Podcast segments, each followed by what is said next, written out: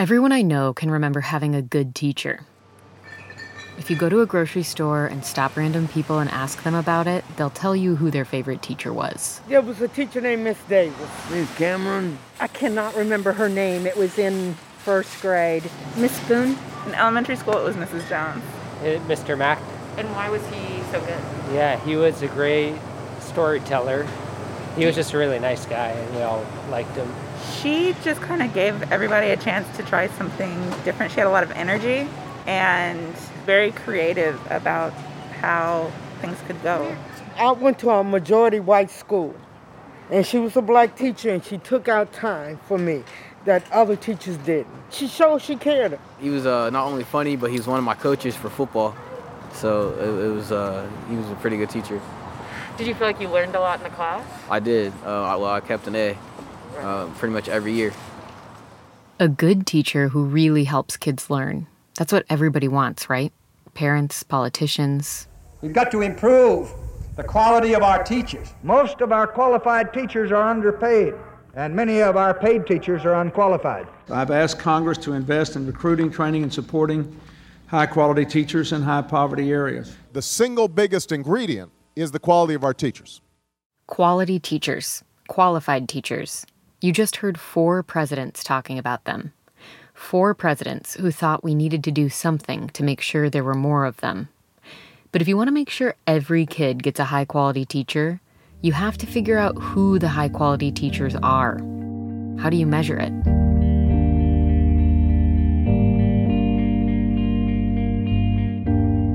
From APM Reports, this is Educate. I'm Alex Baumhart. This season, we're talking about how the teacher workforce is changing. A lot of teachers are leaving after several years on the job, so more kids are getting teachers who are beginners. And more of those teachers are coming in without traditional education degrees.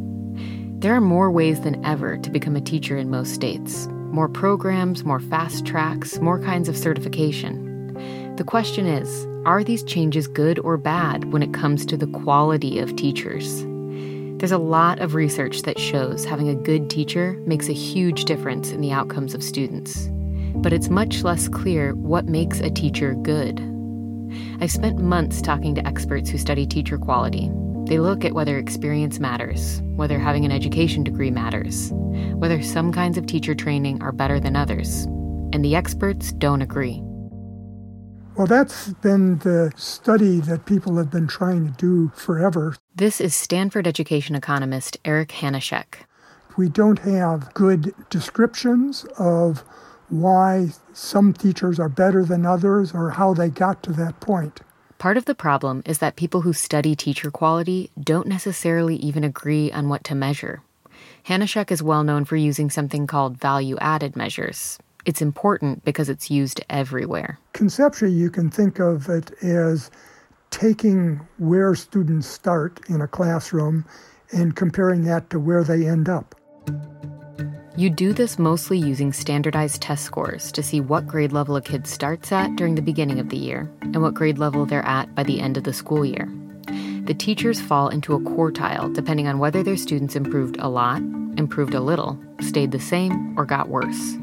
If a teacher's students improved a lot, then that teacher falls into the top quartile. They're a high value added teacher.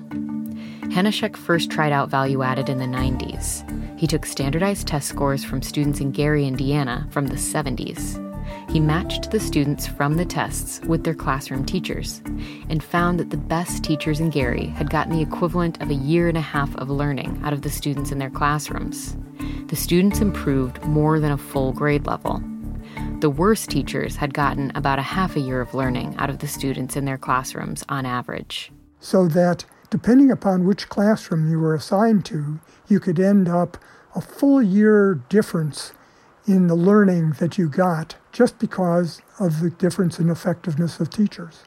Hanushek's research suggests that having a high quality teacher for several years can narrow the achievement gap for low income students. But why were some teachers in his study getting better results than others? When Hanushek looked into the backgrounds of the high value added teachers and the low value added teachers, he couldn't find distinct patterns.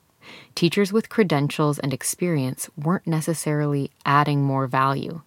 Teachers with less training weren't necessarily low value added or at the bottom of the quartile. We don't see systematic differences in effectiveness by experience, by where they went to graduate school, by the amount of professional development they've received, and so forth. Um, so that we don't have any good, clear descriptions of what makes for an effective teacher.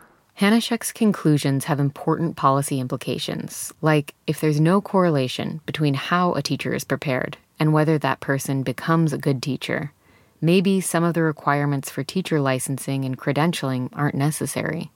Maybe they're barriers keeping out solid teacher candidates. First, certification is really an attempt to put a floor on the quality of teachers so that we ensure that there are no real turkeys that are in the classroom and we ensure that everybody meets some minimal effectiveness level.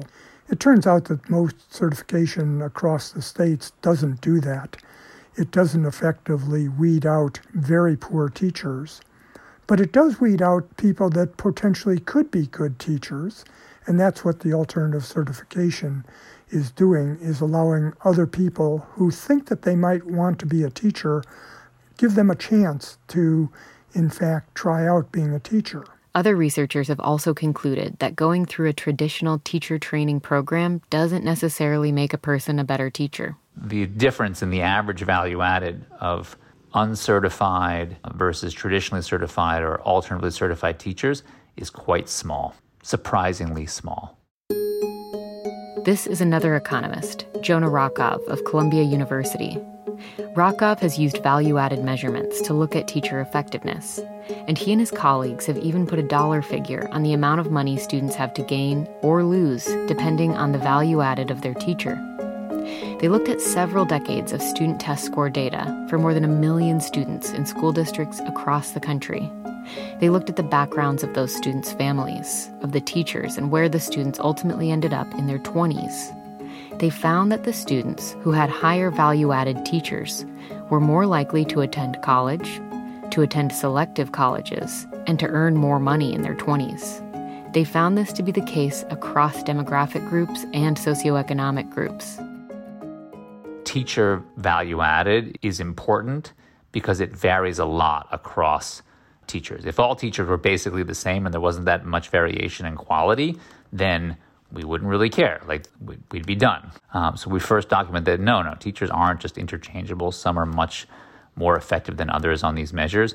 And so then we ask the question okay, so does that variation in teacher value added correlate with the kinds of certification that you came in with? That's sort of the next logical step. You know, teacher certification is a, a significant process. To get certified, you have to study for at least one, maybe two years in a master's program. I've gone through a bachelor's program in education, you usually have student teaching experience, and comparing those to the folks who are uncertified or teaching fellows or Teach for America folks who basically just had a short summer of training before they, they started their program, we don't see large differences at you know at all across these across these populations. But Rockoff says what does matter is how long teachers have been doing the job. We find here, it's been found in many other places, um, teaching experience matters.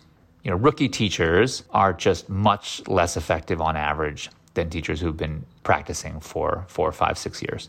So the bottom line is teacher experience matters. This is Helen Ladd. She's a retired professor of public policy and economics at Duke University and she spent much of her career studying teacher quality in North Carolina.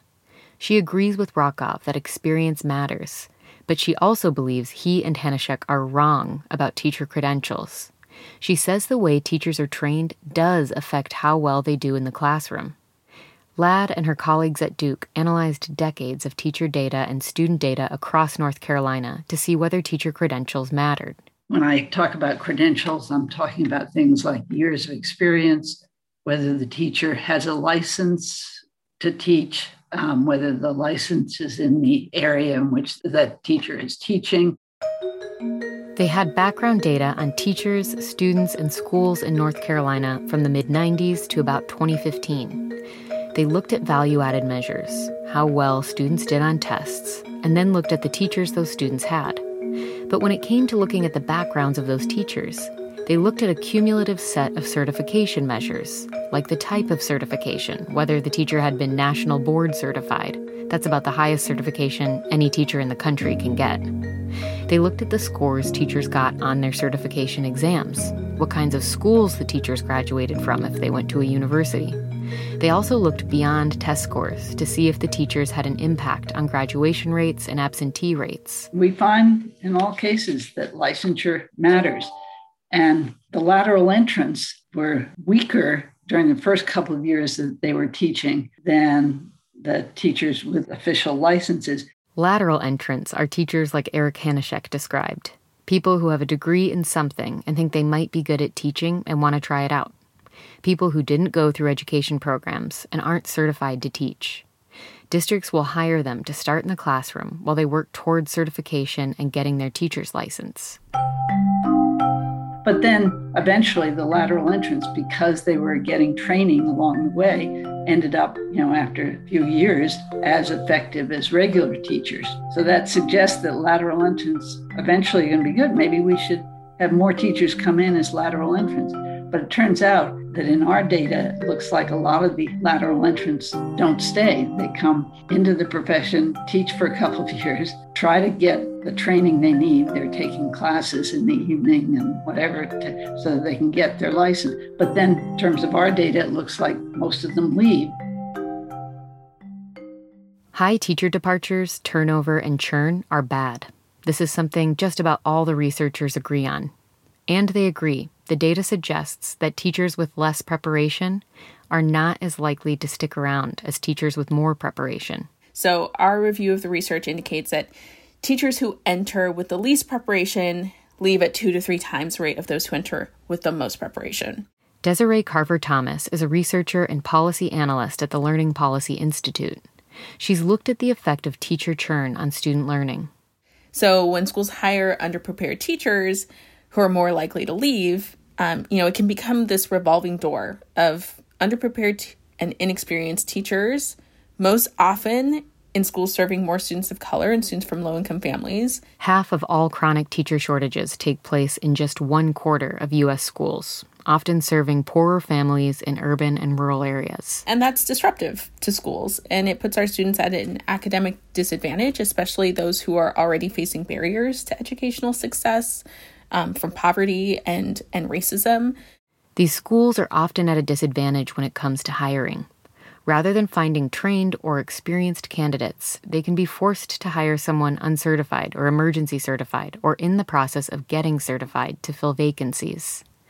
One in 10 teachers in high poverty schools today are not fully certified, according to the Center for American Progress and students of color are four times as likely to be assigned uncertified teachers as their white peers. More than half of teachers who uh, come through alternative certification programs are in schools serving primarily students of color. And our analysis found that uh, alternatively certified teachers, they just have less experience. And as we learned earlier, less preparation and less experience means higher turnover teacher turnover does have a direct impact on student achievement, and research has shown that students in schools with high rates of teacher turnover perform worse academically. Nationwide, looking at the 2013 14 school year, there were nearly twice as many first year teachers in schools with majority students of color as there were in schools with no minorities, according to data from the Office for Civil Rights. Helen Ladd says that has borne out in North Carolina schools as well. So there are huge costs of teacher turnover, huge. Ladd and her colleagues used data from North Carolina to look at turnover among middle school teachers in core subjects like math and English. They wanted to know what happened when schools lost teachers brand new teachers and experienced teachers, and those teachers who've made it through the hardest first few years. Some schools lost a lot of first year teachers and replaced them with other brand new teachers, which wasn't great, but didn't necessarily reduce the overall quality of teachers in the school. But other schools were continually losing teachers a few years in, and then replacing them with brand new first year teachers. And if experience matters for teacher quality, then this was lowering the overall teacher quality in the schools year after year. This is distressing to me to even talk about this. We, we've looked, because of the results are distressing, we've looked at what we end up referring to as the white advantage relative to Black or Hispanic students in terms of their access to high quality teachers. And we look at the whole state of North Carolina, and the evidence is overwhelming that in most cases in the state that white students are more likely to be exposed to high quality teachers than are black or hispanic students. So if we assign all of the new teachers to the schools where the demands are in some sense the largest we end up with equity problems. One change that might help is sending more experienced teachers to higher need schools that's what education economist Eric Hanushek suggests. He's the value added guy, and he says districts could send teachers with the highest value added to the schools with the greatest needs. He says that would keep teachers at those schools longer and bring overall teacher quality up. Good teachers can, in fact, have dramatic impacts in the, what we traditionally call the worst schools, dramatic impacts with the most disadvantaged kids. Researchers disagree about the effect of pay, but researchers Desiree Carver Thomas and Helen Ladd both say overall pay matters when it comes to stopping churn and keeping teachers. They say we shouldn't lower the bar to getting into teaching, but to raise up the profession, make it more lucrative, offer better preparation, better working conditions, and better pay. Jonah Rockoff says when New York City public schools raised teacher salaries in the early 2000s, a greater number of licensed and credentialed teachers applied for jobs. These are the teachers who are more likely to stick around beyond just a few years. And then over time, New York City's need to hire alternatively certified teachers went down because they were paying what I would argue were much more competitive salaries. Increasing teachers' salaries is expensive. This is Richard Ingersoll. He's a professor of education and sociology at the University of Pennsylvania Graduate School of Education. We talked with him in the first episode of the series. He studies America's teaching force. I'm not making an argument against it. I'm a former high school teacher that was paid very little, but it's expensive. It's a large occupation, it's a large teaching force. On the other hand, there's things that could be done that wouldn't cost nearly that amount of money. He says that the least expensive, most effective way to bolster teacher quality and teacher retention is to improve teachers' working conditions. I mean, they may not be easy to do, like, for instance, having more collective decision making where teachers have a voice. We have strong data that buildings in which teachers have more say, they not only have much better teacher retention, they have better student test scores. It's the professional model. Professionals are considered experts and they're given a lot of voice. Despite what all the researchers don't know or can't agree on about measuring teacher quality, we know that teachers play a vital role in what happens to students, and not just for one year or one grade, but for a kid's entire K 12 education. If everyone agrees that most teachers show the potential to get better in those first few years, and get better as the years go on, then Ingersoll says the policy decisions around teacher shortages and teacher quality should focus on keeping teachers, not just making more of them. Jonah Rockoff from Columbia University says studies focusing on the value of teacher training and certification have sort of dwindled. I see the, the, the teacher certification literature in economics was very active at some point, and then I think people just kind of moved away from it because we've decided that there wasn't much there. But keeping teachers requires an investment, and there are always battles over how much money is spent on schools. After the 2008 economic recession, schools took some of the largest hits in state budgets. Some schools responded with layoffs and job cuts, making do without nurses, counselors, and classroom aides. Teacher salaries in some states stagnated and even declined with inflation. Ten years later, this decline in state funding largely led to the Red for Ed movement in eight states, where teachers demanded investments in their salaries and in their schools and classrooms. They walked out, they marched on state capitals, and rallied outside of public schools. I mean, nobody went into education thinking they were going to get rich, but we thought we'd be able to pay our rent and buy our groceries. The Red for Ed protests did lead to pay bumps in some states, But in the wake of coronavirus, while states try to recover to pre pandemic budget levels, education spending could be stretched thin again. Some economists and researchers fear schools may face cuts in the year and the next few years ahead. Efforts to improve teacher quality and retention that cost money could take a backseat to bigger school funding issues. And once again, the students who are most likely to lose out on the highest quality teachers will be students from low income families and students of color.